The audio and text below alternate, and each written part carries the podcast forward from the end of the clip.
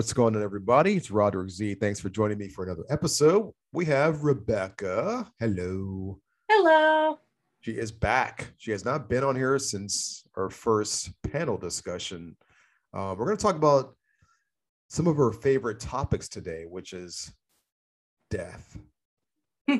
everybody likes talking about death. Actually, not everybody likes talking about it. Some people really hate the subject and they try and avoid it. But personally, I, I'm sure you agree with me on this, but I think it's quite healthy to discuss death and what it is and to um, face it because it is a it is a reality. It's a fact that everybody is going to drop the body. Everyone's going to pass through this life and go beyond one day. It's it's happened to us many times before, more than likely to happen to us many times again. So we're going to talk about death. We're going to talk about reincarnation or rebirth, depending on what you choose to call it. We're going to talk about certain mystical methods that the ancient sages and wise ones used to recognize death and to hack the code of death and go beyond that because that is a real thing too. And that deals with uh, magic mysticism yoga all those kinds of things. So sit back relax with your favorite cup of coffee or tea or wine that foams and enjoy. So um anyway welcome back. Thank you for having me. Thank you for being here. And um, I think uh, you've you've lost quite another number of people in your life, as I have, right? You've had many close people, kind of like I know, like um, I lost my mother and several friends. Um, as you get older, you know, like I'm in my 40s now, so as you get older, it tends to be more of like it seems like the like your awareness just kind of reminds you more and more that this is a fact. I think when we're like, you know, 12 years old or a teenager, we don't really like think about that that much. But as we get older, it's like, you know, you notice that people around you are just not here anymore. And it's kind of, it's quite strange because I remember when I lost my mother and going back into her house, you know, cleaning it up and everything, and she's not there. It still felt like part of her was there, but because she wasn't there, it was just kind of a strange feeling. And I haven't had that before, you know, until I think about a year later, um, and I lost a student of mine who was also a good friend of mine.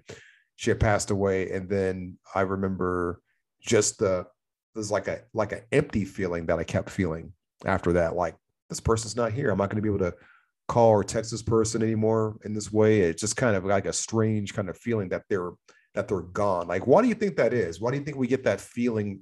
That kind of like, what is that emptiness that's that's there, or that what what I don't even know what to call it really there's many layers to it but it, it kind of ties into some of the ideas of attachment um, and uh, so love is kind of has multiple different ways to look at it. So you know love is a great thing but there's also something that we feel when love there's an absence of love. So they were they were connect we were connected to them by love and and sharing our experiences with them and knowing that that they're not there immediately to have those material uh, moments with us in the physical world can be devastating because mm-hmm. that absence is felt. So that's what where the loss comes in the grieving and the the stages of grief that kubler-ross has talked about. The psych- famous psychologist. I'm sure you're familiar with the stages of uh, grieving. I probably will say them in the wrong order but there's like denial anger you know um, and then the end you kind of get to acceptance.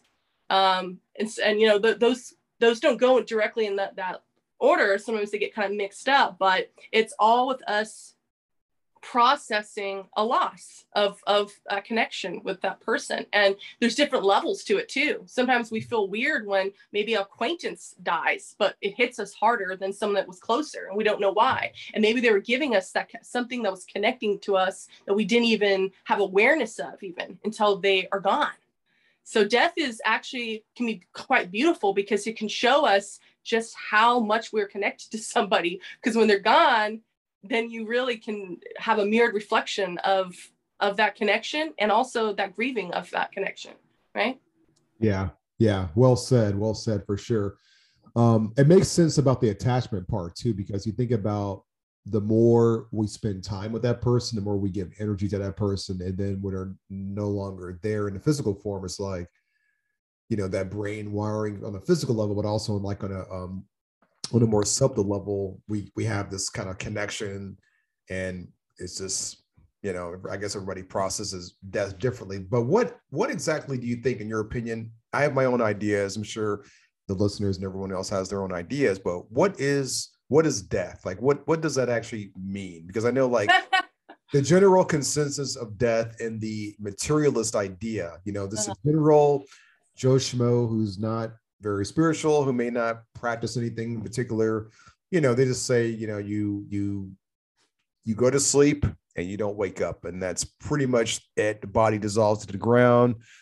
Um, I remember listening to like a, a discussion panel. It looked like it was from like the early 1990s on YouTube with um, it was like they had a Taoist on there, a Buddhist. Um, they didn't have any like witches or magicians. They really should have uh, that. That, but anyway, and they had a secular humanist. I don't remember recall his name, and he said so. He had this like really kind of um, very dark kind of voice when he would speak. He was like, "Death is we we go to the ground, and then we just die, and we don't wake up. Lights out, and that is it. I was I was like, damn, sounds bleak. no wonder everyone's afraid of it, you know. yeah. Well, what is death? It's saying that we stop. Well, yeah. see, even from a materialist point of view, they're wrong because energy can neither be created nor destroyed, right? Yeah. So, uh, and and um, the the mechanisms of energy itself and of uh, subatomic level is is being understood, but there's so much like dark matter and so much things in the universe that com- comprise most of the universe that we actually don't know. So I think that a lot of it is mystical guesswork, um, no matter what.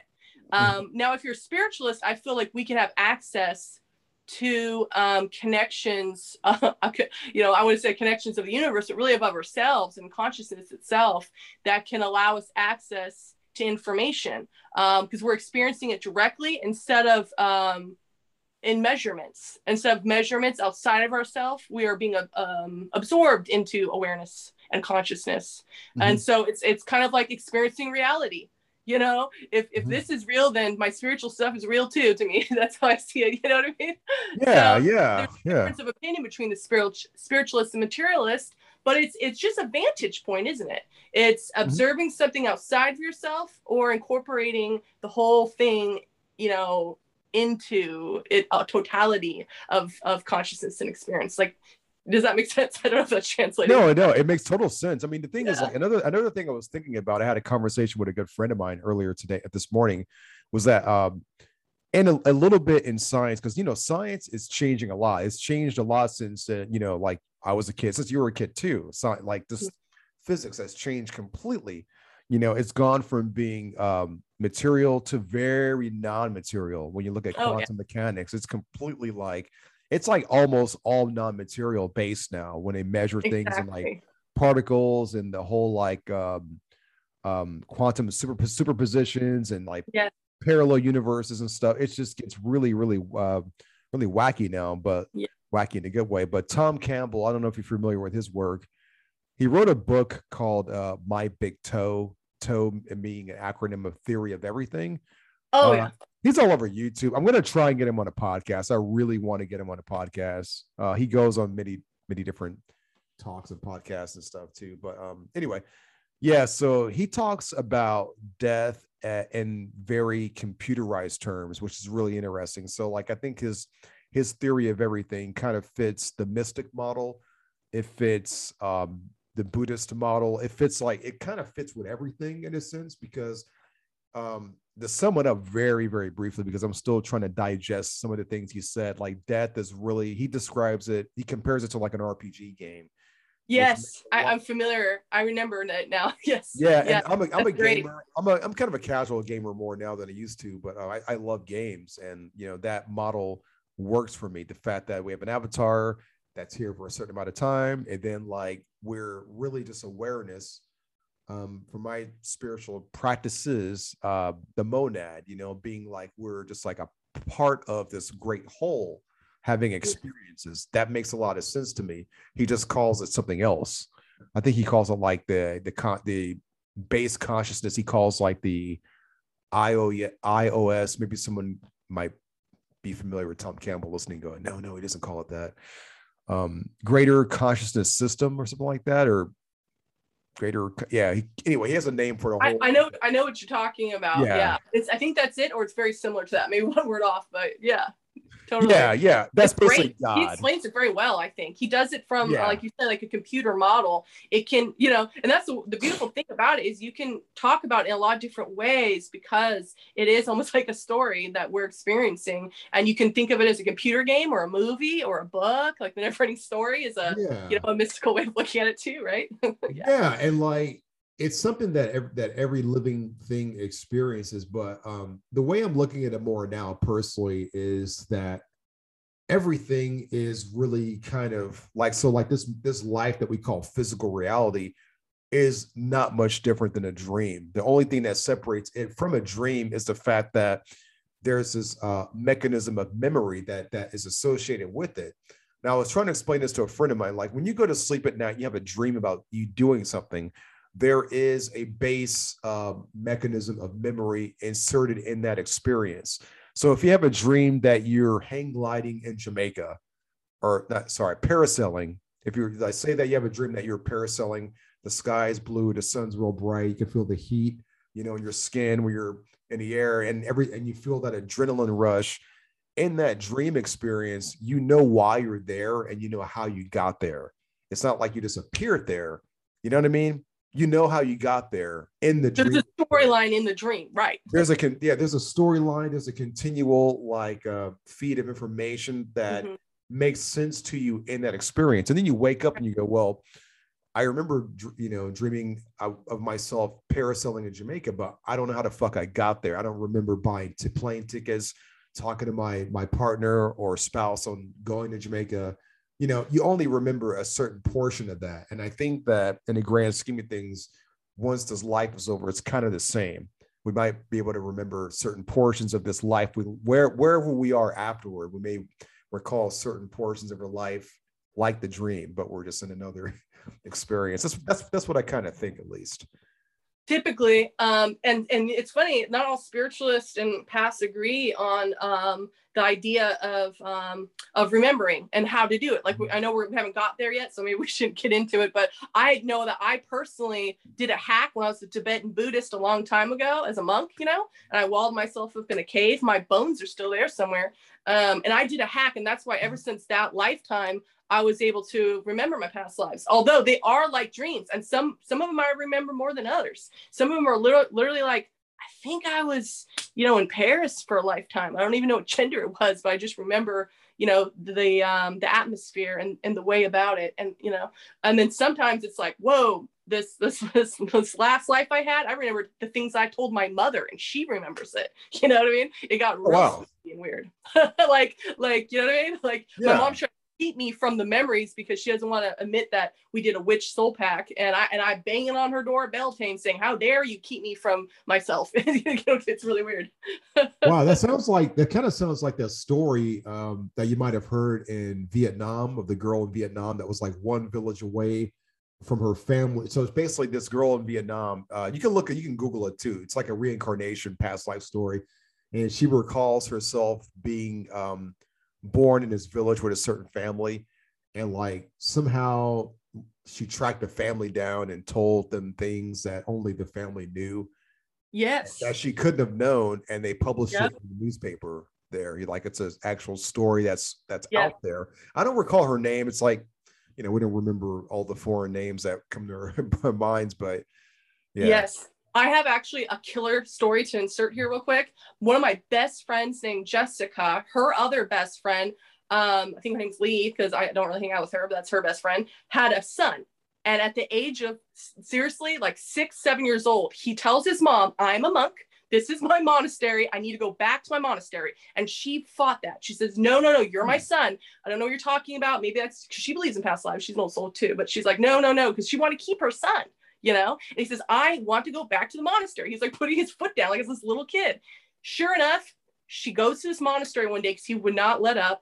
And all of a sudden, all the monks, he's starting to talk to him. He's saying, I'm this person. And they all are like, oh, it's you. And they're, like, like he's the homie that's returned home in a different body. And he's still there to this day as a monk.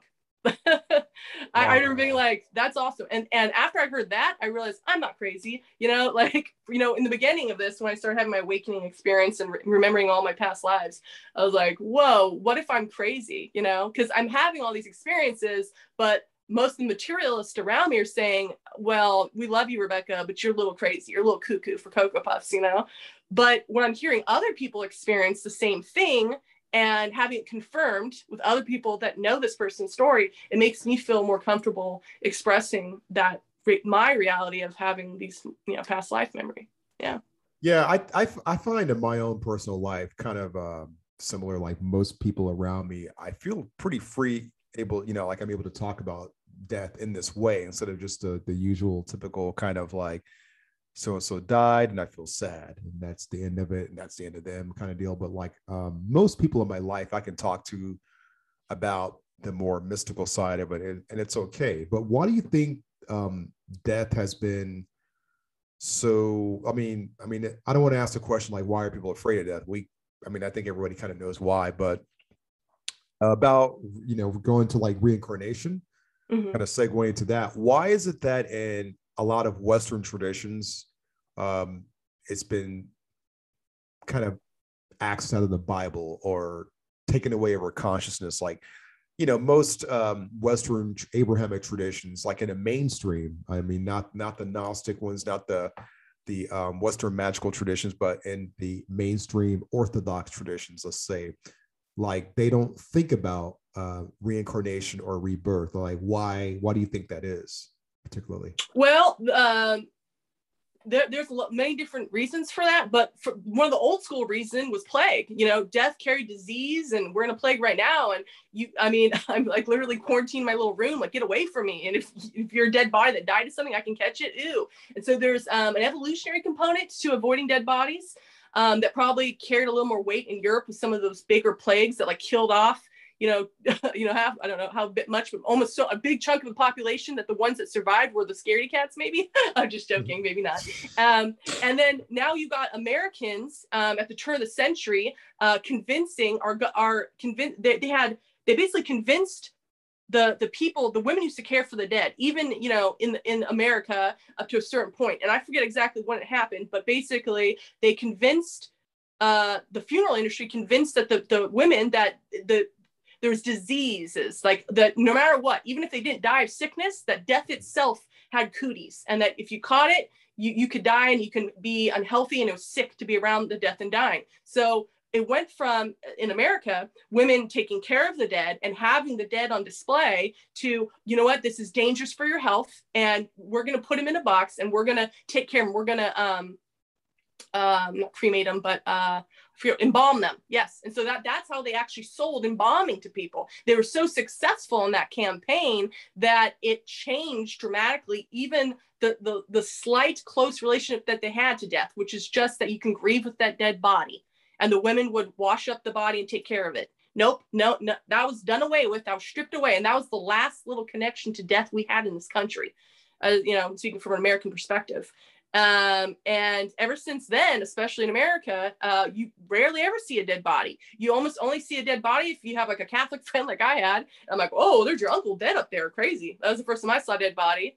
Um, or unfortunately, if violence is so high, someone gets stabbed death and you, you hold them as they're dying, which has happened to me. Or you have a really weird mom who's a hospice nurse and you see it like I did. But other than that, uh, some Americans, uh, speaking for Americans, will go like their whole lives without seeing a dead body. And then what's going to happen when their mom or dad dies? They're going to have no awareness of what that looks like.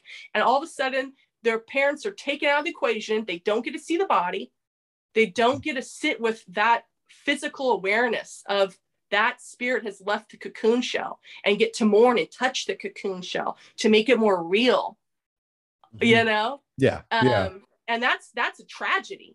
Um, th- luckily there's still some cultures in, in in our area not in the americas but like say in mexico where they have day of the dead celebrations. They have celebrations that connect themselves to their ancestors and remember them and honor them. And lots of traditions where um, in lots of different cultures throughout the world that will sit with their dead. In some cultures they actually dig up their relatives and have you know lunch with them and celebrate with them right? I don't know if you hear mm-hmm. that. But um, I think that's actually more natural than pretending they, they never even were there. Let's shred mm-hmm. all shred all memory of this person that meant so much to us.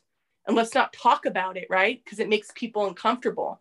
Well, then that means you have to sit in isolation with that pain of separation and that pain of not having love instead of getting connected to all people around you and and and sharing in that loss in that real grief loss and looking at that body and saying wow they're not here let's soak that awareness in together and process that in a deep spiritual profound way no instead they're just left to literally cry in your in your room alone. I even wrote a poem about that because we find out about it on Facebook now. I always find out my friends die on Facebook. That that's a tragedy. That's a real tragedy.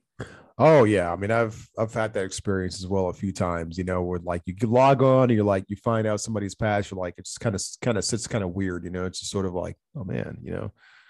But um, back to the, like the reincarnation part though, mm-hmm. like yeah that that that's something that i i find more people are beginning to accept more i don't know why or how, oh yes but um for hundreds of years though it was almost unheard of in the western like western cultures i think because of the orthodox traditions they they would put a lot of value on this current living life which you know i do too i'm sure you do too but like to talk about um the fact that we will be appearing again in a different form was like sacrilege for a long time. And oh, yeah.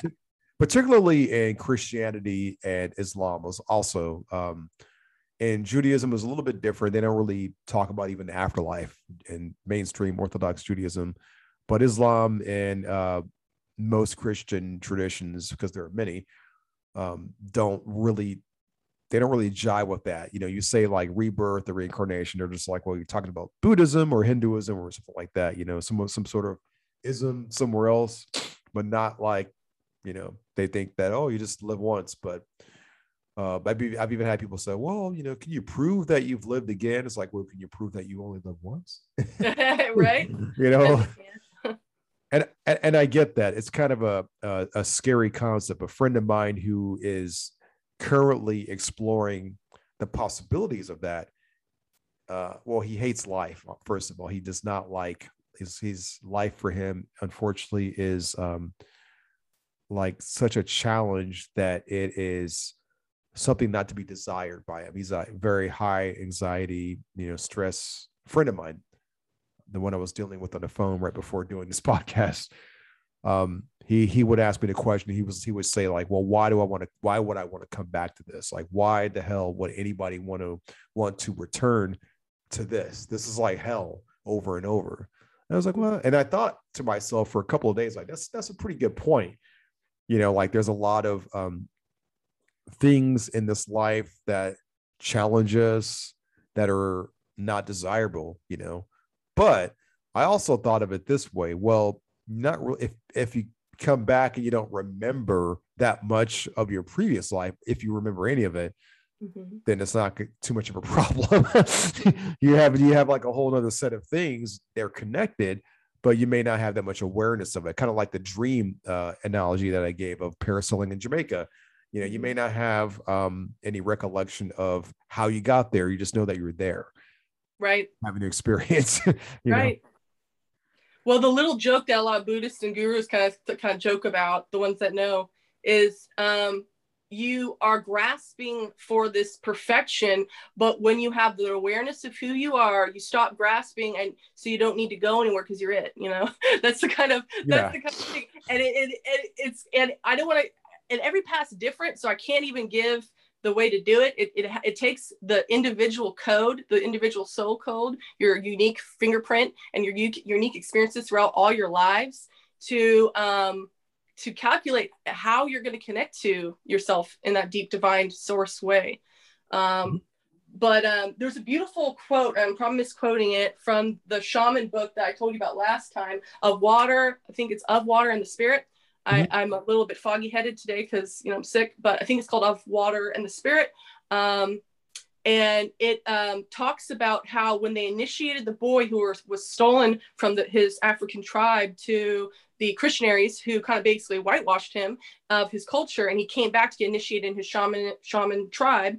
Um, they said your your inside is like a dead ghost. You're like a ghost inside because you have not connected to the center, and every person has a center in them that well without that without you that without this quote unquote connection, your unique connection to you of the all in all, you know, the all in all wouldn't even be. So that's how divinely important each of uh, our characters are. And I say characters because we are actually the all in all, right? But we're having this limited experience too many lifetimes to get back to it. But when, and the, the longing, the upsetness at life is because secretly we kind of know that, you know, it could be better because we have this almost subconscious, that's probably not the right word, this this awareness that we we it could be better because it mm-hmm. was before we, we fractured apart um you know because we were had with the fall of man right is what we're experiencing right now and we, we're doing the whole kundalini rising but it takes a lot long lot, lot lifetimes you know sometimes one lifetime but sometimes it get most of the time it takes like you know so many that i don't even want to say because it's depressing uh, but that being said, we chose this. You know what I mean? We're always safe. We're going to go back to what we always were and go back to home and go back to bliss, heaven, however you want to, you know, call it, in whatever culture you want to call it.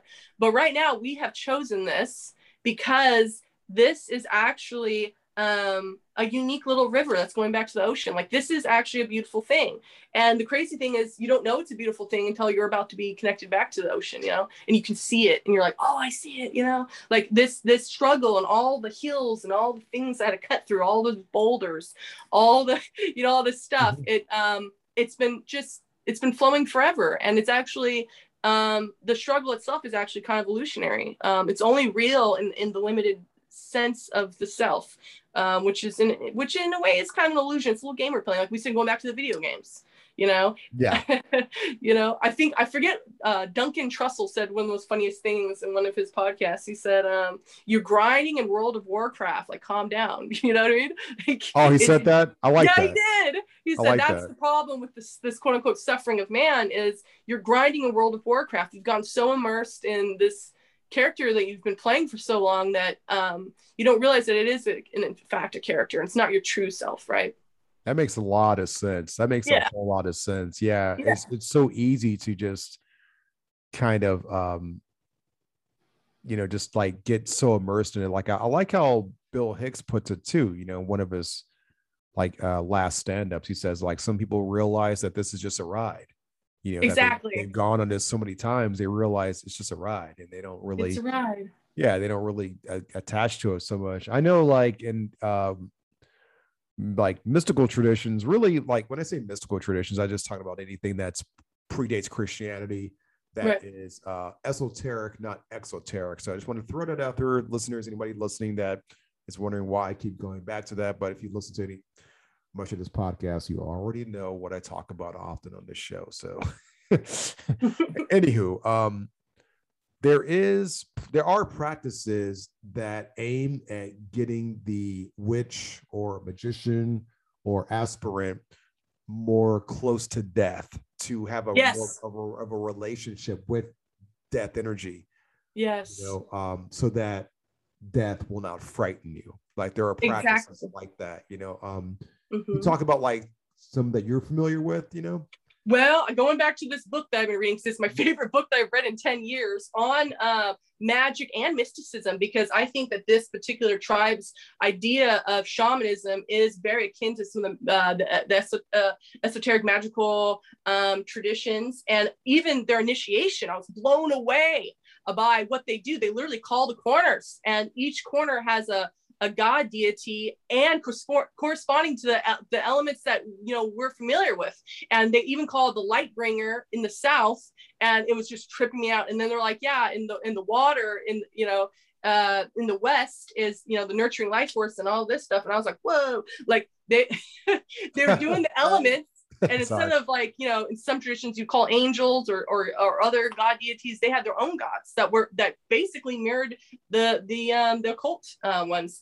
And uh they're going through the some initiations that witches do you know about seeing beyond your sight. Like uh so he's like supposed to sit underneath the tree and see beyond the tree. And he actually fails because he again he was whitewashed and in the western world. And so he actually failed. And um I won't go, I don't want to give it away because anyone listening, I want you to go uh, read that book because it's the best book that probably was ever written. And because um, it's just so well written too. Uh, but he goes through other trials and tribulations that are basically exactly akin to witchcraft and um, the um, the mystical uh, awareness that we are all one consciousness they talk about. And it's it's it's actually quite um, shocking to me reading this because I'm like, how is this like isolated tribe in Africa um, having the exact same mystical initiations experiences that you know the other mystical um, traditions have had in in the Western world and Eastern world? And I realized, oh yeah, they're all they always were all kind of mirroring each other, mm-hmm. and mm-hmm. um, because it is like the truth with a capital T that you know we're all one consciousness and stuff. Mm-hmm. Not everyone's ready for it. That's why it's back door. Although something interesting has happened recently where the doors are open. Even a lot of mystical traditions that were supposed to be under lock and key are being given freely to the masses. You know, you got a lot of uh, master witches and sorcerers just giving all the keys of the kingdom away to anyone that will have them because I think we are in a shift to uh, people being more open to magic in general, which is on the rise, and meditation and past life and all the Eastern religions are getting more noted too, and mysticism in general, because I think that um, this material world has its own patterns, and we are actually entering into what they've called the age of Aquarius, right? Which I think I brushed upon last time, which mm-hmm. is kind of like a new mode, a new way of being. And so mm-hmm. I think that we all, we're going to see more of that. It's going to be great. Yeah. I think there's going to be more and more connection. Now, take that picture and couple it with it seeming like that's the end of the world i don't know. It's it's crazy because i see such beautiful revelations being shown to everybody and there's also this apocalyptic almost kind of narrative happening throughout the world. So it's quite we live in a very interesting time. Even though it's kind of depressing and hard for a lot of people i think that there's through that pain and suffering there's going to be some blossoming flowers. And i know that i blossomed more this past year than i have my entire uh, life journey this life for sure. Mm-hmm. Sorry for talking too much, but yeah. No, no, you're good. You're good. Um, the guest is always allowed to talk more than me. I always say that. You know, I don't want to just like only do all the talking, but um, yeah, no, yeah, um, I I agree with you.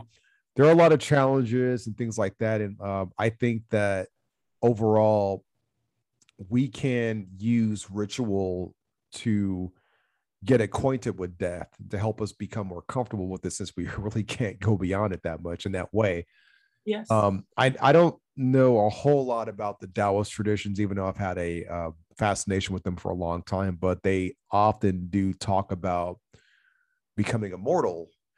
Yes. And getting into the Western esoteric traditions, there are mm-hmm. some. There are also some same, some very similar types of points that they touch on as well with that, but they don't really call it immortality, though. They call it uh, developing the solar body Right. Uh, Damien Echols talks about that a little bit. You know, like when you do yeah. when you do a lot of the ritual work where you're drawing astral energy into your auric field and mm-hmm. cleansing your auric field and like putting all that like that astral energy, you become like the sun.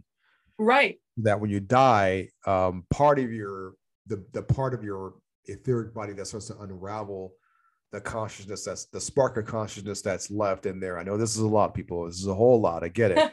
Stay with me for a little bit the part of you that is just awareness goes into that solar body and then you have like more of this this type of um you have a new body and you're able to this is just the idea from what from what my understanding is this right. new solar body you can just travel pretty much anywhere anytime how you want you can incarnate when you want how you want yep. there is no like yep. karmic things no saturn saturn energy controlling you, nothing like that. It's just your pure desire, your pure mind that is controlling everything, you know. So you so you basically um, take over the video game in a sense. Yeah. That appeals to yeah. me a lot, actually. Yeah um and yeah and i do and i i somewhat agree with that concept although see i i'm of the the the weird kind of thing is is like i think i did achieve that when i was a tibetan monk. That's why i'm able to remember all these past lives. But i still think and i think actually damon does say this that there's still work to be done even when you have a solar body. Uh i don't think and I, i'm not sure how much they say you're free of things but i'm still not free of suffering and i still have uh things that i have to work on. Um uh so it's kind of interesting Yeah, yeah, I know. In Tibetan Buddhism, they have the the rainbow body. You know, there you go. Yeah, very very similar concepts. You know, diamond yeah. body in Taoism, rainbow body in Tibet. It's it's really yeah. just um, they'll have their own little kind of ideas of that solar body, rainbow body. Um, yes, I don't know if like in Tibet if they actually have a kind of like a like I don't know what value systems they have associated with that because uh, the idea of lamas or, or rinpoches or mm-hmm. rinpoches will return to teach to, to yeah. pass the teachings on right they mm-hmm. pass the dharma and so it's like right you know uh, because it's easier to teach from a human body to another human than it is like a rainbow body to a human you know so that that idea is a little bit more it's a little bit more doable you know yeah just, like, being like uh, some kind of spirit body somewhere else you know like dr manhattan from the Watchmen, you know, like he disappears a little bit here and then kind of goes away when he gets tired of humans and comes right back and say, you know, it's, it's kind of difficult to kind of teach from from that kind of mindset, I guess, though. But um, I don't know, like, so do you like what what do you think happens exactly in your in your view? What happens after a person dies? Like, what is in Rebeka's mind? Like, when a person dies, where do they go? What happens? You know. Well, I, uh, you know, because because I gained my rainbow bar, whatever it is. And by the way, you can't come back after you get your rainbow body because I come back. But um, and it's more complicated than it, it seems. Um, you're still just as real as the other ones. So I don't explain that. But um, you um, you go through the bardo every time you die, right? And then if you have your rainbow body or solar body or however you want to call it, your wings you, you just remember it and you can choose you, yeah we're going to reincarnate I, I choose my sister that's why i came in as a twin I mean, that's cheat mode for sure, you know, like let's go together. And then my, my parents I choose and I choose this area and things like that. Oh, this is a very difficult life for me because I actually prefer to be a monk and I prefer to be a spiritual person. But this life, I'm in it, in the thick of it. Um, and, and I struggled a lot to show people the, the way out of certain some of the struggles I had, you know. Mm-hmm.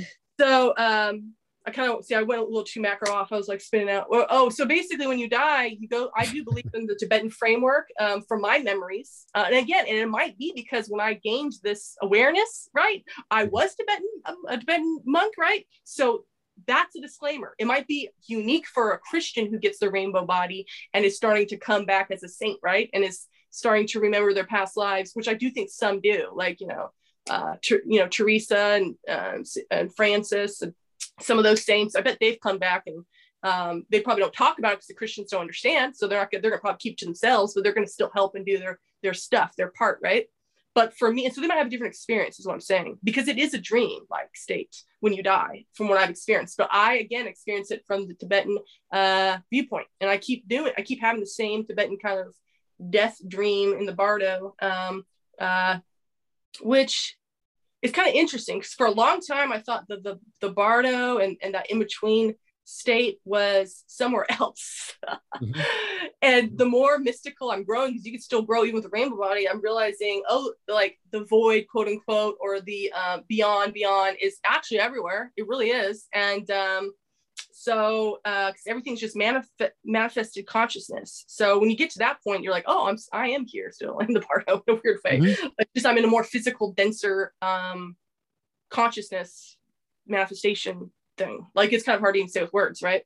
But mm-hmm. yeah, it's dreamlike. It uh, you have to depending on your state of death and the state of the code, the soul code that is dying, it's going to have a different uh, manifestation. So if you were you know really angry in your life and you had abuse and traumas and you didn't heal. Instead you you you inflicted all of that trauma into everyone around you and you're angry and you're always guarded and paranoid. You're going to have a horrible time when you die because you're going to have nightmares of these you know these evil things coming to get you and it's going to be kind of nasty. Um, the goal of a lot of um, buddhist monks and sages um, and gurus even is to get the um, codes, if you will, the soul consciousnesses to transcend because a lot of them are suffering. And so you're like, hey, you don't have to suffer. You don't even have to play this video game if you don't want. If you recognize the white light when you die as you and you fade into that game over. You, you can you can be the all in all. Like literally any anytime you die you can boop you're, you're the all in all you know? But if you don't recognize that white light as you which most don't for thousands of lifetimes more you know then uh, you can play out some good dreams. That's a lot of people don't realize. Some of it's good, good dreams. You, are like oh i know about this light. It's something different. It's like a ufo and you like run from it in, in the bardo and you go through different color spectrums and different dreams and different um have you seen the movie waking life Yes, I've seen it many yeah. times. Yeah. There you go. Perfect example of a Bardo experience, honestly. And I love in the end how he floats off, do do do do. You know, I feel he was about to get reincarnated, re-uploaded, right?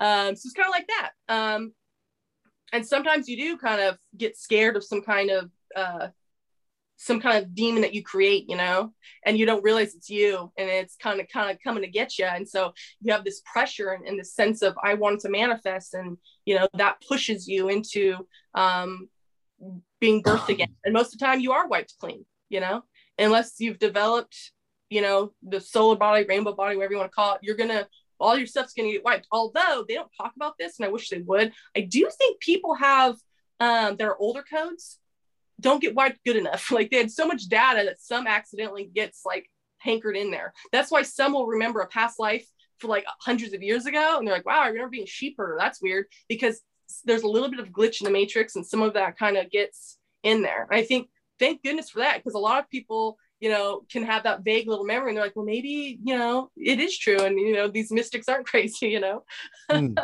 yeah that reminds me of um there's two things that you, you just you like what you explained reminded me of uh, reminded me of the movie Cloud Atlas. Yes, yes. A yeah. little bit, and then um, what is his name? Brian Weiss, the Many Lives, Many Masters author. He was a basically he was a doctor, or he is a doctor, like an actual uh, psychologist. Hmm. And you haven't read that book? I don't think so. No. Uh, it, it many lives, many masters. I think I've heard of it, but I just yeah, haven't. It's pretty famous. It's a good book. I read it. I read it like I read it like many years ago, but it's basically a book about uh, Brian Weiss. He talks, he tells a story of when he became a psychologist. Mm-hmm. He started, I guess, in school, he learned hypnosis. That was like a part of his training, but like Mo, he explained that most psychologists don't even use hypnosis. It was just right. something that was a part of their training. And he was helping a very traumatized woman. And he started just, he was like, you know, I'm just going to use hypnosis and try it out. He tried it out and every time he did it, every single time, she would go back to a memory of another life and he would record it.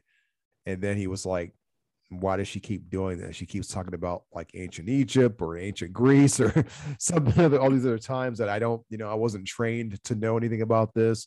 And it's, it's, um, I don't know how many sessions, but after so many sessions, uh, he saw that he had a connection with her somehow. Oh wow!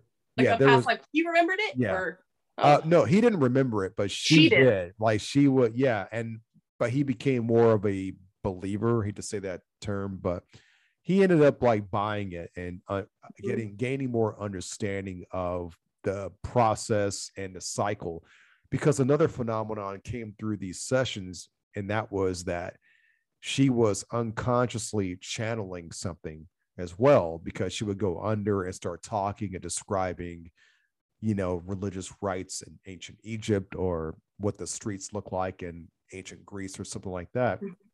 but then these other beings i don't know what they were and i don't re- really recall so long ago i don't really recall like what they were referred to in the book but they would mm-hmm. come through and they were they would act as teachers and and speak right. some kind of wisdom and then he would understand it you know so because he made a sequel book called like messages from the teachers or something like that. I don't recall the sequel title, but yeah. Anyway, in short, um, yeah, he's a you know a, a doctor, a psych doctor who conducted you know experiments with hypnosis and found out about past lives and ascended master kind of people talking, and it, it's it was pretty cool stuff.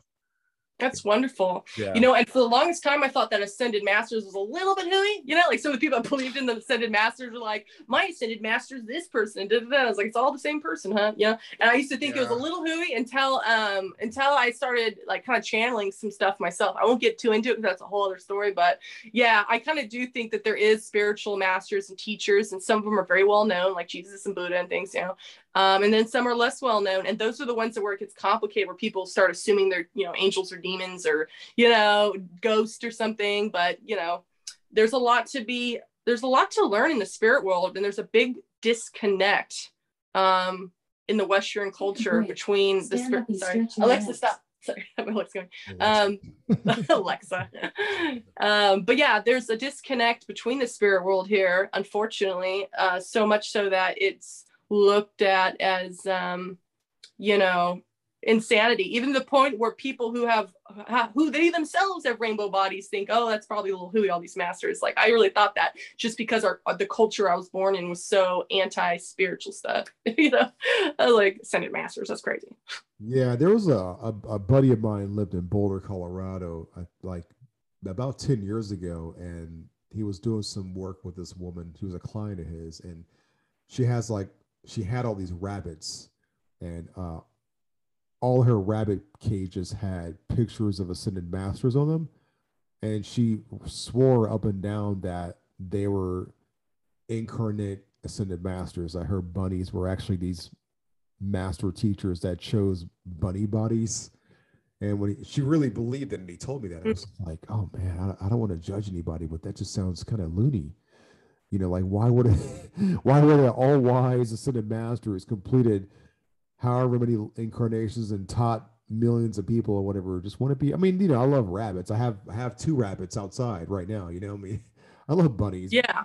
But like, not to judge her, but it just sounded I have an idea about that actually. I think that the spirits and the higher consciousness units actually will use things in our environment that makes more sense to us. So for them to say, "Hey, I'm in the bunny," you know, you can trust me. I'm a physical thing. Maybe she listened to them more that way, right? Versus if they just were in her head, like, "Hey, I don't have a body or anything, but this is what you should be doing," you know, and she'd be like, oh, this is a voice in my head. I must be crazy. But maybe to her specifically, it being in a body, even though maybe it's a story, really, they're telling her, she actually would listen and um, connect more, you know?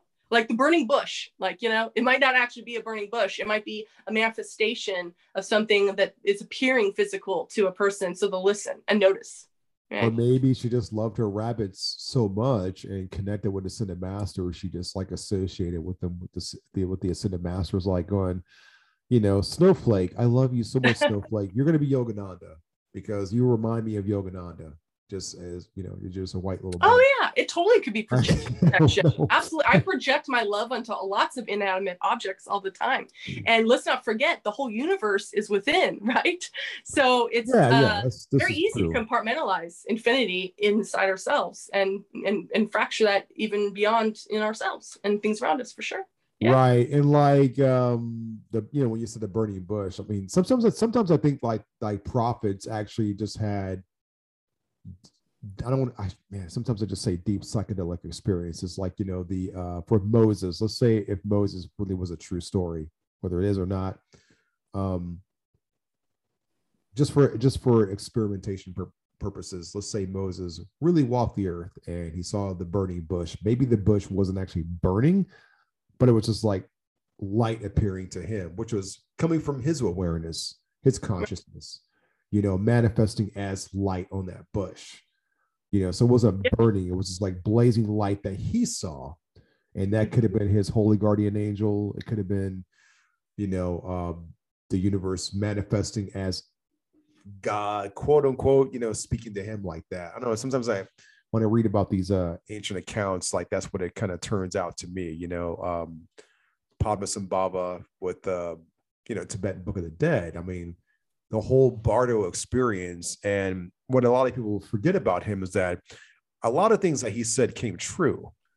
Mm-hmm. You know, from like over a thousand years ago. You know, he said something about iron birds flying from one part of the world to the other part of the world.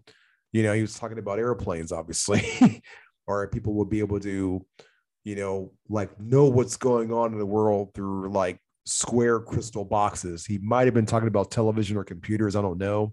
Maybe but, Maybe both. Uh, but his experience of the Bardo, like, uh, I don't know, like, let me know if you agree with me or what you think it was. But I mm-hmm. kind of think he had some sort of deep psychedelic experience and was able to, because you know when you take psych, I mean, I don't, I don't know if he actually took psychedelics. Maybe he didn't, maybe he did.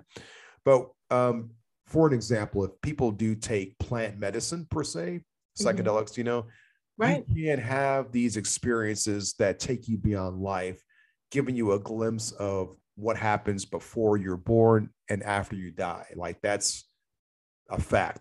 Millions of people in history have had this experience. You know, they they take plant medicine, ayahuasca, San Pedro, DMT, something mm-hmm. like that, and then they go out of their body. Their awareness goes into some other frequency, and they're mm-hmm. able to perceive life way differently than is. You know, this is completely different from taking like a pharmaceutical or something. You know. Oh yeah. Yeah. I actually think that almost the opposite is true. It's like we're having a trip right now of this material limited self. And when you take these psychedelics, it's giving you the keys to the kingdom, which is actually the true nature of reality.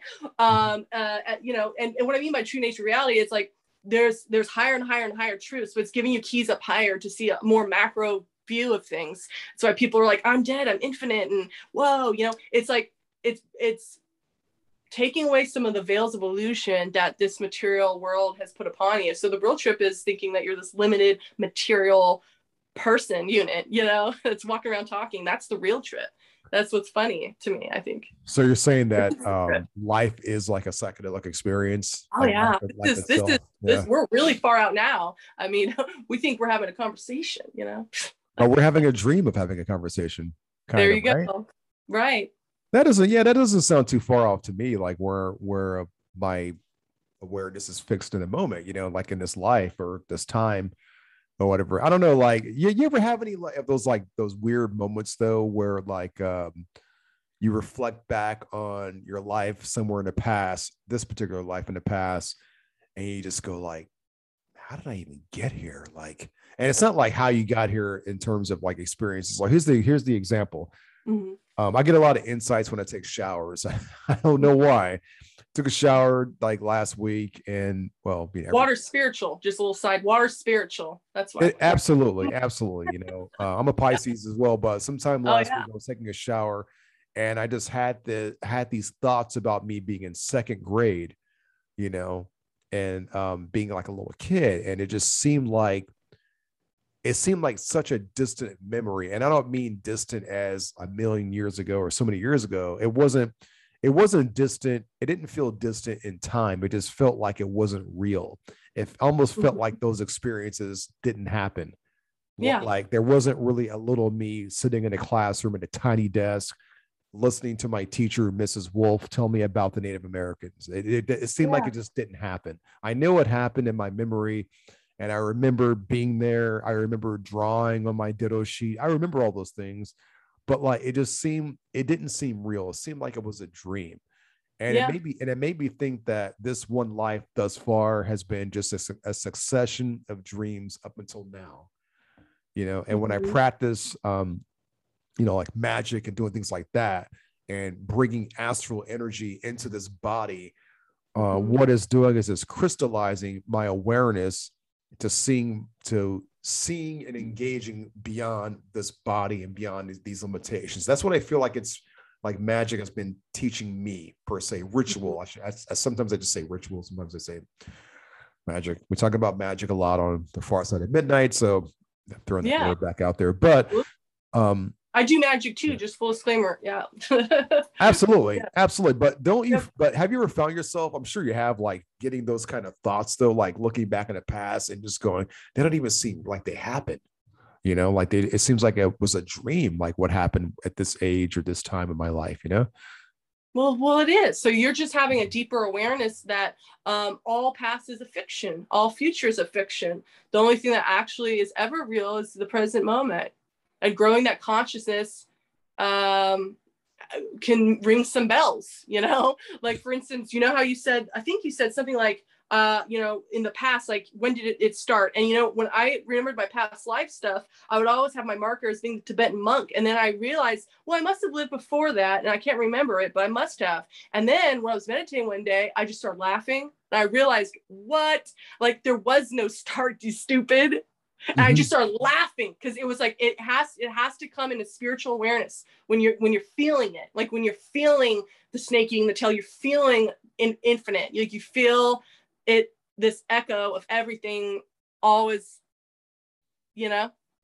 you said like so you said like there's no start meaning like there's no first incarnation never, there was never a okay. start there was never an end. And that's where it gets real trippy is um there's infinite infinities and we are playing out our infinite infinity. And maybe i shouldn't say it because that's actually less fun. In fact i had a mystical uh, character one time telling me to dream when i said i want to know everything. And he says no you don't Rebeka. And then he got real weird and his eyes turned purple and he said the beauties and the mystery. And i remember thinking okay I'm, I'm laying my hands off this. And so for a while i didn't even practice witchcraft because after that dream i was like maybe i don't want to know you know but eventually you do come back naturally. It just always happens. However it's supposed to happen, it's going to happen. Who'd want to know everything though? Really, if you really think about it, like what what would that even give you? just like oh, I know, I know, yeah, know, like, like uh, it'd be a sum of facts or something. It'd be a sum of uh, you know just things, uh, stories, really. And then you would then yeah. you would cease to be existing, right? You would be the all in all, which is actually just like a this um energy field of totality which is is like everything all at once. And that's what we really are. And that's what i mean when you meditate you can kind of tap into it. And it's weird because i'm tapping to it from knowing that that is me and knowing that that is the realness but also coming back to the limited self character and not knowing it all. So it's kind of interesting how that those little magical doorways happen like that. Um, but uh, that's what I'll say to people: meditate, meditate, meditate, because eventually you'll find a little hidden door, and it will really ring true for you. Yeah. Like, yeah, know, meditation is very powerful. But you can even feel it. I, I felt something similar to that before I had the complete aha of in, in feeling in, in, mm-hmm. infinite. You know, I had that feeling of lightness of being. They say of being like light and like feeling connected to everything around me and having a certain consciousness awareness, like witchy stuff, knowing things. But there there is a point where that all kind of breaks down. It's like a story, and it's this just this energy um, awareness uh, and you do feel like, haha, this was a joke, you know, like we've always been here. This has always been happening, you know? So, like, what are, what do you think we really are? I, I love asking people this question, like, what do you, like, what are we? When people say consciousness, consciousness yeah, what it, because I, I love to ask that question because there's a lot to that simple, to that simple question because we're used to wearing a mask Mm-hmm. And one thing that, uh, if I can say this personally, one thing that's been making itself known to me more and more as I've gotten older, and I don't, I don't think it's age. I think it's just, it, I think it's just like me questioning and learning. You know, it's like been like a learning experience. Is that almost everything that we do in society requires us to be inauthentic. It requires, yeah. like that Facebook post yeah. I put you know for any for all of you who are not friends with me on facebook that's okay but i posted last week something uh i'm only i'm going to paraphrase my own quote. I put something like um like oh yeah something like society has conditioned us to be inauthentic and to wear a mask something like that you know because yeah. everything that we do like out there you know when we make transactions and we do these material things we're really just acting as something else. We're not really being who we really are necessarily, you know. Well, um, see, I have like really weird ways of seeing that. I understand 100% where you're f- uh, coming from because mm-hmm. sometimes there you have to be inauthentic or you appear crazy, especially if you are extremely spiritual. You're like, mm-hmm. whoa, you know, it's like a constant trip. You can't go around life like that, right? Like, whoa, yeah, I'm you, dude. You know, you can't like do that. Sometimes I do though. I don't recommend it because people look at you like, whoa. But um, yeah, uh, it would be it would be quite difficult. It's just a story though, so it's okay. You know, it's okay. We're playing these characters. Oh, and sometimes we get really involved in the, the narrative, but that's okay because that's what we're here to do is like play these characters, right? We chose this storyline. We chose the Sims, you know? So, you know what I mean? It's okay. Yeah, I'm trying to find my quote. I totally agree. Oh, here it is. Society's morality was designed for us to wear masks and to be in a constant state of pretending. That's what I put. Yeah. Um, I, I didn't mean it in like a bad way. I just meant like it's it's something to be aware of, to be aware that we're not really being our true authentic self, which our true authentic self is very spontaneous. It's very yes. like uh it flowing from the from moment to moment yes. uh, adapting naturally adapting to whatever conditions are there right know, um, personally i used to see humanity as or you know me or the person i used to think i was or whatever you would call it as it has a set limitations to it. You know, so like you get turned on by these things, you get turned off by these by these things, whatever that may be. You know, you may like chocolate ice cream, you may hate it, whatever. You know, um, it's just a it's a part of that experience of being a human being. Right. But but when you interact with other monads, other beings, you know, you you that there's this um idea of let's put on another costume. And Mhm. again, going going back to that RPG analogy we were talking about earlier, you know, imagine playing a an open world video game like MMO RPG game. Imagine playing World of Warcraft or some kind of or ESO or some kind of large, massive video game. And when you meet people in that game, you're already you're already playing an avatar already, and they and everyone in the game knows that that's not you. Everyone playing in the game, they may play along with the game aspect, but every every single person in the game that's playing it, they're pretty much awake to the fact that they're playing a game. How many people play the game and maybe there's some people out there that that do this, but how many people are playing the game and really thinking that they are the character in World of Warcraft? I don't know. Maybe there's a few people done that, but for the most part, from my experience, I've never played WoW, but I played other MMO games. Uh, everybody knows that they're playing a game, so they will play along with the character that that you are pretending to be. But in this RPG game, in this particular life, you know, you pay for gas at 7-Eleven. That person in there thinks that they're that person working behind the cash register. They don't fucking think of themselves as some kind of conscious being having an experience of a person wearing a blue shirt, hitting buttons on a keyboard. They think that they really are that person. Mo- none of it, almost 10 out of 10 times. That's that's the case. Yes. I mean, so I don't know. It's just something There's kind very of few jokers in the pack. That's why I used to say I'm a joker in the pack. Uh, because Yeah, yeah. the Joker's the wild card, right? It's the one that is awake, and aware, maybe, you know. But you know, when I was a little kid, I actually was wondering stuff like that. Like, what if everybody is in on it, like the Truman Show? I used to think weird, weird paranoid thoughts like that because I didn't, because I knew something was up, even as a little kid, but I didn't know exactly what it was until I got my my uh, past life downloads and all that. I uh, my brain wasn't big enough to get him, I guess. But yeah, at that point, I didn't. I was like, "What is reality?" You know, I think about it constantly. Like maybe everybody's like in on it, like you know, Yeah. because I knew it was there's something not quite right from the get go because I've done it too many times. You know, like oh this this dream again. What's going on? You know, where where's the where's the pin door? So you had so you had like a feeling of this already being kind of a game. Is Yeah. what you're saying? Oh, Okay. yeah. Okay. Yeah. I I used to of even wonder about that. like ha like that. I'd say like that where I try to change fate because I knew I was locked in. I was like, I do really weird stuff like that. Yeah, really. You've always had that. You've always had an awareness like that, or just Uh huh. It's it comes with having a solar body, rainbow body, whatever. You you know that you are um that the, that you're playing a character, and that paranoia is is kind of a, a tough burden to bear because no one else. Everyone thinks you're a little crazy when you try to talk about it. Like I tried to tell my twin that she doesn't have past life memory, although she believes it because I've always been um uh I always bring it up to her like oh yeah like she was in hell past lives and I've talked about past lives. Oops. Mhm. Oh, my mom's. I have to e- e- end that. Sorry. Um, but um, but yeah. So uh, but eventually she did believe. Uh, as a kid, she's like, "This is weird." But I I said even as a kid about our, some of her past lives. I remembered. I remembered the past life when I was with her because she was there, so it was very close to me. Like, oh yeah, remember when I was a dude and you were a girl, you know. And I even remember like us being like it being kind of like you know.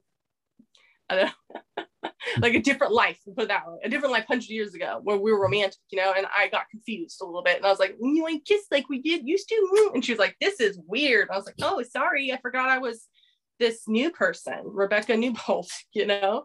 So it gets really weird. Um, so my sister believes just because uh, my whole life I've confided in her, and I didn't confide in a lot of people for a while because I didn't want to be thought of as crazy. Uh, but but it's just like the back of my hand, like drinking water. It's part of who I am. So much so that Jenny believes because also I don't see stuff that isn't there. You know, it's not like I'm schizophrenic and I'm like, oh, a magic dragon. Ah. You know, I'm like a normal person for the most part. You know, a little wacky, a little more authentic, like you said earlier, because the more um, the more of uh, yourself you're tapped into, the more authentic you will be because you know you're safe. Because you know everyone's really you, and you're like, I can be authentic because you're me. Like, come on, get get in here. You know, let's give let's give ourselves a hug. It's okay. So how do we how do we go in your in your opinion like how do we Mhm. go beyond death like I don't mean stop yourself from dying but how do we how do we stop ourselves from not just fearing death, but for how do we how does one become in full realization that they don't really die? And how do we take that next step, that next leap of us that like recognizes ourselves as immortal beings? Like, is there like a magic formula that you that you stand by with it? Is there a, a psychological formula, or is it like a combination of the two that work for you, or that can work, or mm-hmm is there something that you know about that maybe you haven't tried yet thing like that or I would say all the above. Okay, so for instance, you're on the path probably of high magic awareness, and um, I feel like because the keys are out in the open, like anyone can self-initiate themselves and go through the process even alone. Um, and so um, it just takes dedication.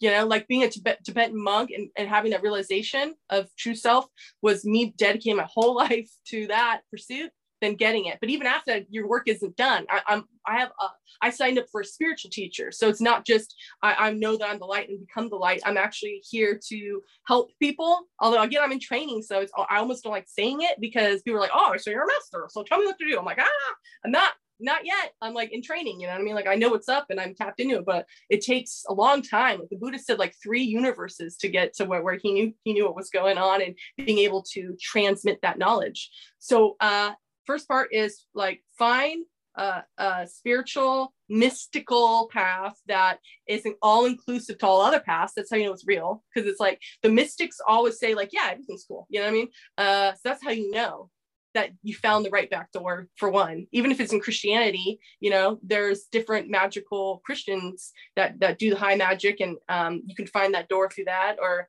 you know and you know kabbalists you know in the judy judy uh, Judeo Judeo um, sector, and then um, shamans. You know, in Africa they have the shamanistic tribe, and and I'm sure in South America they've had other um, shamanistic uh, initiations and things like that that they do with the plants and awarenesses. But to train as a shaman, for instance, takes a long time, and they don't give that knowledge to the Westerners. But I'm sure they have the similar kind of thing.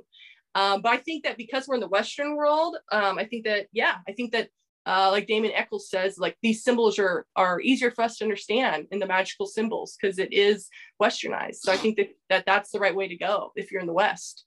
Although that being said, if you're really an old, old code, you know, like um, I tapped in the Eastern way, although I do the Western way too through magic. I do a lot of things, um, but I think the Eastern way is a really good way too, especially if you want to be done fast. Like Hinduism's fast, high magic's fast, uh, if you want to be a Buddhist, it might take a long time.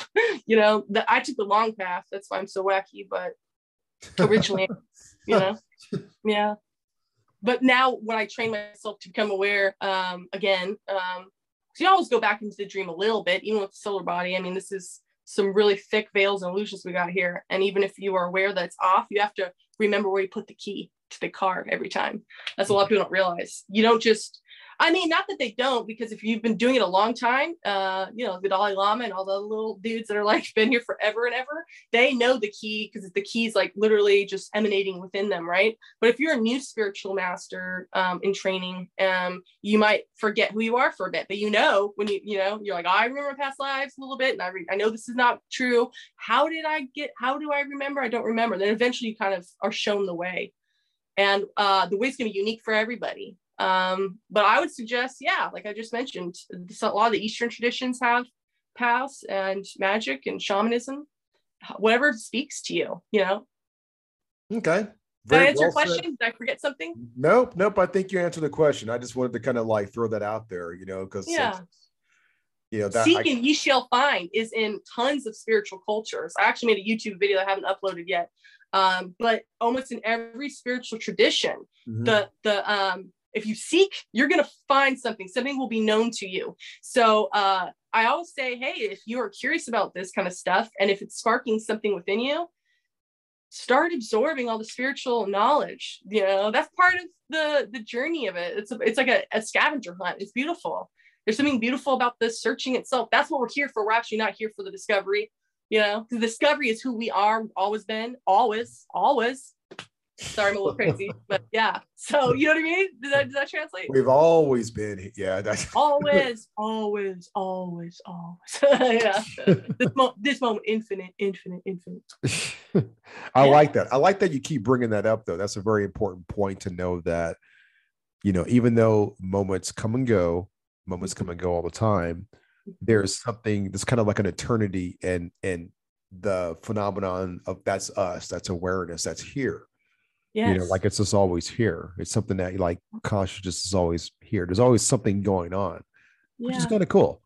I know yeah. that that could be kind of scary to some people because a lot of people just don't like talking about death. I mean, death looks kind of, you know, scary, like you know, the Grim Reaper and dressed in all black and you know carrying a uh, what is it a scythe sith i don't know yes yeah it, you know but it's those dark images it's spooky yeah. it's scary but you know it's tied into the one constant if you really think about it death mm-hmm. is change right it's the one yeah. constant everything we're seeing is dying and changing like is the number one constant you know Mm-hmm. Uh, if they want to steady themselves, steady themselves in consciousness, because that's always yeah. with you, ain't it, buddy? You know what I mean? And so you would think that people would kind of think about that, like that. What what is always here? It's like this awareness. So let's like dive deep into that and then grow roots.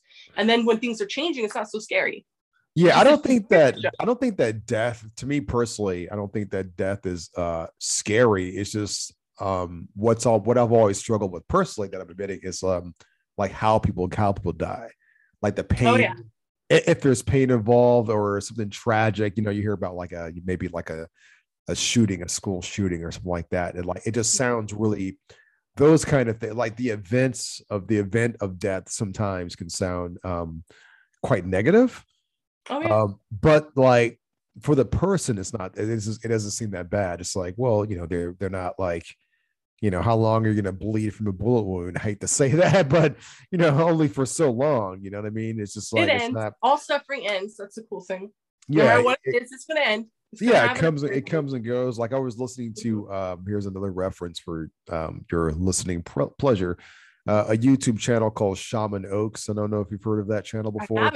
It's a pretty interesting channel. Like he's evolved over the past few years, but it's basically a guy. He's talk about uh he, he, he used to talk a lot about psychedelics, but recently he's been having guests on his show talk about NDEs, their their near death experiences, and like they're all basically the same near death experience, but just different scenarios, um, slightly different experiences, obviously, you know, but they all involve light they all involve um, the feeling of warmth or limit, like limitlessness. They all involve um, choice. They all involve consciousness. They all involve love. They all have those things involved. They're a little different. Some of them might see a deity. Some of them see like a small light. Some of them see a large light. You know, they're all kind of like somewhere around that. But they all talk about like, yeah, you know, one guy was talking about ice climbing with his buddy and he got stuck because the altitude was so high and his body froze and shut down and then he had this near death experience and he's a being beyond he's like it was way better than than this. Like not he's like not to compare it but it was definitely infinitely more beautiful than this. Oh, yeah. Know, which, which may raise the question to some people well if that's so much better then why do we why be born and all? But in my mind i don't think of it like that so much as i just think like well you know, I play video games, and sometimes video games have very scary monsters you're fighting. oh yes. You know, makes it more real for one. When when you when you think that something is like you know going to hurt you or destroy you, it makes it almost more real. Yeah, yeah. Layered. It's kind of fun with those. You know, yes, it's like a scary movie we're in. Dark Souls or Skyrim. Yeah. yeah. Anybody who's played Skyrim and you fighting like Daedra, it just seems pretty cool to like to fight this yeah. big monster that's gonna like that can, that's gonna kick your ass, and then the adrenaline's kicking in, and then it's the challenge factor, and then when you overcome, yes. it, like oh, Bingo. now I got the artifact, I won. You know, and, and, life has these same things. You know, they have yes. the hero's journey.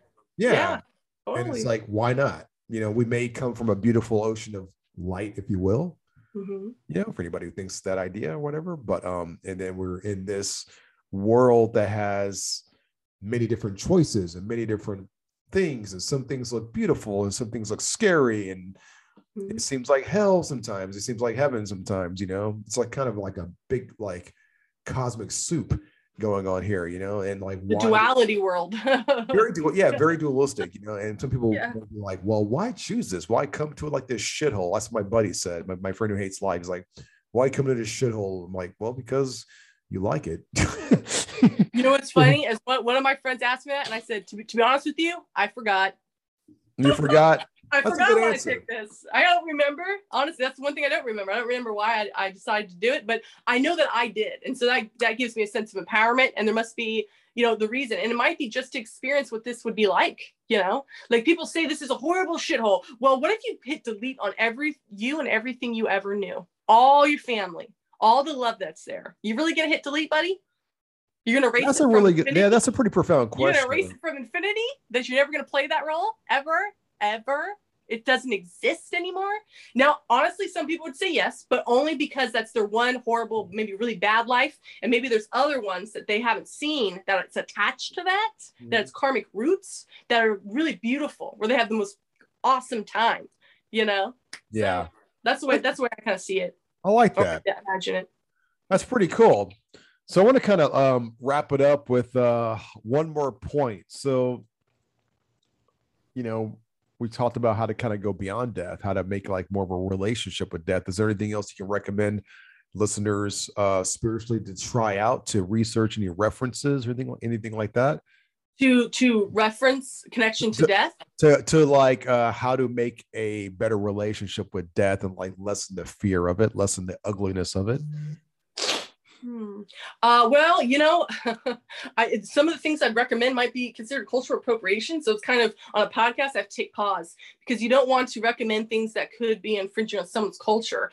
So instead of saying have a, a Day of the Dead, you know, shrine, I would say, why don't you get a picture of your dead loved one and connect with it in the way that you feel you connect to it. Once you talk to mm-hmm. your dead loved one, there's meditations, for instance, on YouTube where you can say meditation to talk to a past loved one. That was actually one of my favorite ways to connect with my my dead friend. I played that, and you do visualizations to connect to your dead loved one. And I talked to them, said everything that I wanted to say, and by the end, I was weeping like a baby. I felt spiritually connected to them, and um, it was gorgeous.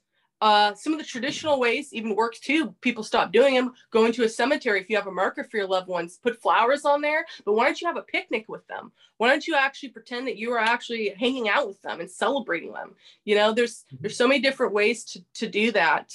Um, unfortunately, in the Western world, there isn't that many cultural traditions, so that's where it gets a little little dicey to recommend certain other things. Um, but you can research them. I'd say, you know, if you're curious, research them, you know, especially if it's part of your culture, you know, if you're, if you're, if you're a Mexican American, maybe research Day of the Dead and, and those uh, ceremonies and traditions. If you are, uh, you know, if you don't have cultural ties to something that represents that, create something. I, I would say, I would say find meditations that connect to um, dead loved ones where you could speak to them. Uh, and if you can, if you have a dead loved one that is dying, you don't have to call the police or the, the medical people right away. You can actually spend time with your dead loved one. There is no rules against that. A lot of people don't realize you're not going to get in trouble if you spend like a day. I wouldn't wait more than a day because you know decay and weird things, but you you want to might want to even wait just a few hours, you know, before you make that call and spend times holding their hand and looking at them if they are in your home or ask the facility that is is has them can i spend a little more time? They probably will say no but sometimes they will allow some more time.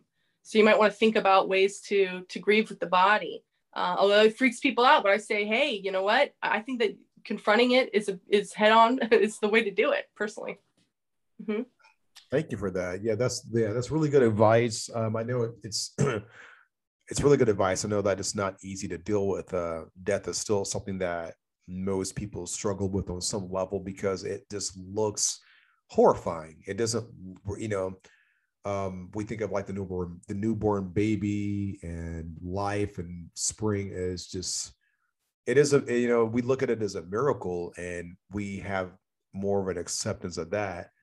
And we look at death as being just like, fuck that, dude. Let's go. Let's, let's not even worry. You know, let's not even go there. So we spend like our whole life kind of finding ways to avoid it mm-hmm. unless you're like me and like watching scary movies and stuff like that where people are dying all the time you know it's just like oh man you know um anyway um in closing i could just say thank you for being on, Rebeka. It's always a treat having you on here, and glad that you're feeling better. You look well. You don't Thank look ill. Nope, I'm healing quite well. It's the supplements. I also want to say one thing that a friend told me to, you know, it was my closing quote because I think it was pretty profound. And he Mhm. said, you know, if no one died, no one would live, you know? and I was like, thought about that for a while. So that's true. Death wakes death makes way for life. So they're they're they're interconnected, they're married. So let's I don't even like to call it death, to be honest. I just I like to Yeah. call it. I har- I hardly ever refer to it as. I mean, I for sake of um, you know, recording purposes, I've been saying Mm-hmm. death the whole time, but I really just I'll often just call it change or like, you Yeah. know, I say trans transmission, I say transfer, I say transformation. I yeah, I, I have a lot of different words I use, you know, crossover. I say all kinds of different things. Uh, I don't Mhm. say anybody dies. People may be like, yeah, but so and so died. It's like, no, they just they're just they're just somewhere else right now. It's having a different experience and different Yeah. experiences going on. You know, we look at it as death.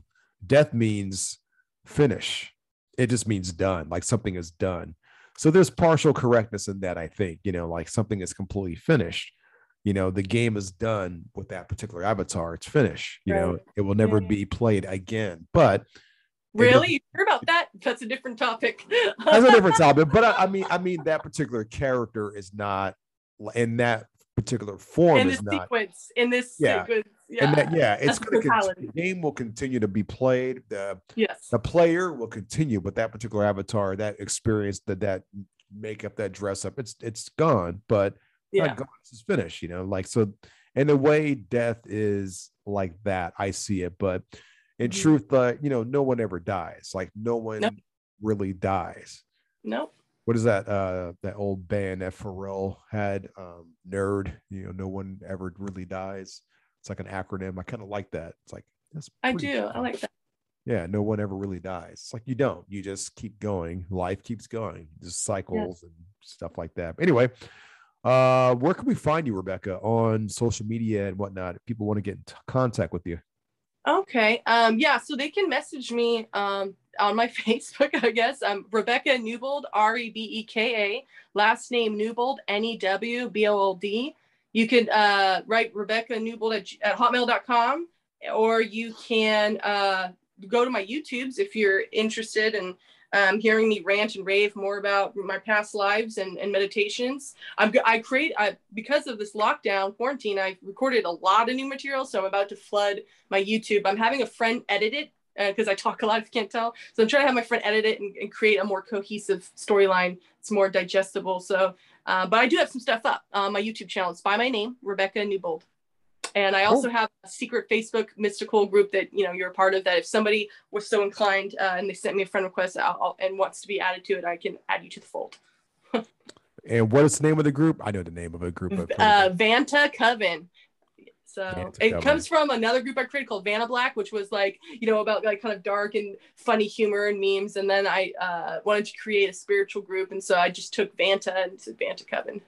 it's a it's a it's a it's a pretty fun group i always i'm always entertained by the post on there and the things that you post Thank you. And as for myself, everybody, you know me already, Rodrick Z, R O D R I C K uh, Z or Z if you're in Canada at protonmail.com. If you'd like to be a guest on this podcast, uh, let me know your story, you know, things like that. If you wrote a book and you want to be on here, hit me up. Um, I'm also on Facebook a little bit too. So under under a different name, but I'm going to give the name of my group Lords of Chaos. And I'm also in Van Vanta Coven. So anyway, and I'm in your group as well. And that's a really great uh, you are my group. group. That's right. Thank you. Yep. They're really good. Thanks. So uh yeah, thanks for being on and everybody else. I will see you next time. Stay well, stay healthy, happy summoning if you're summoning spirits of some sort. Be safe about it and uh remember no one ever really dies.